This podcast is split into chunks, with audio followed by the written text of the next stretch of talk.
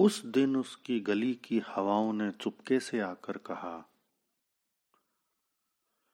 रफ्ता रफ्ता अब उसकी मोहब्बतों की नज़में और करारों की गज़लें कवायदों में बदल रही है।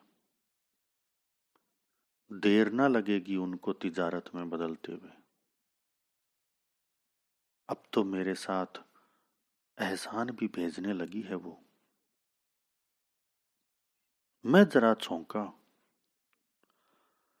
और गौर से टटोलने लगा उन गजलों और नज्मों को, जो अक्सर बेचती थी वो हवाओं के साथ।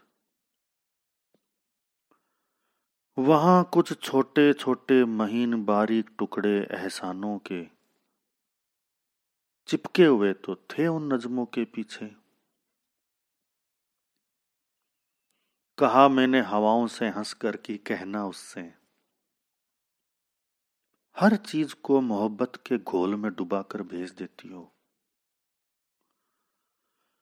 कुछ दिखता ही नहीं साफ़ साफ़ की क्या क्या भेजती रहती हो। मुझे तो केवल इश्क का ही लिफाफा खोलने की आदत है। कम से कम एहसानों को तो उसमें मत डुबाया करो। पीछे से भेज दो तो जरा मैं उनकी अलग से गठरी बना लू। महफूज रहेंगे। कभी उतारने में आसानी होगी मुझे।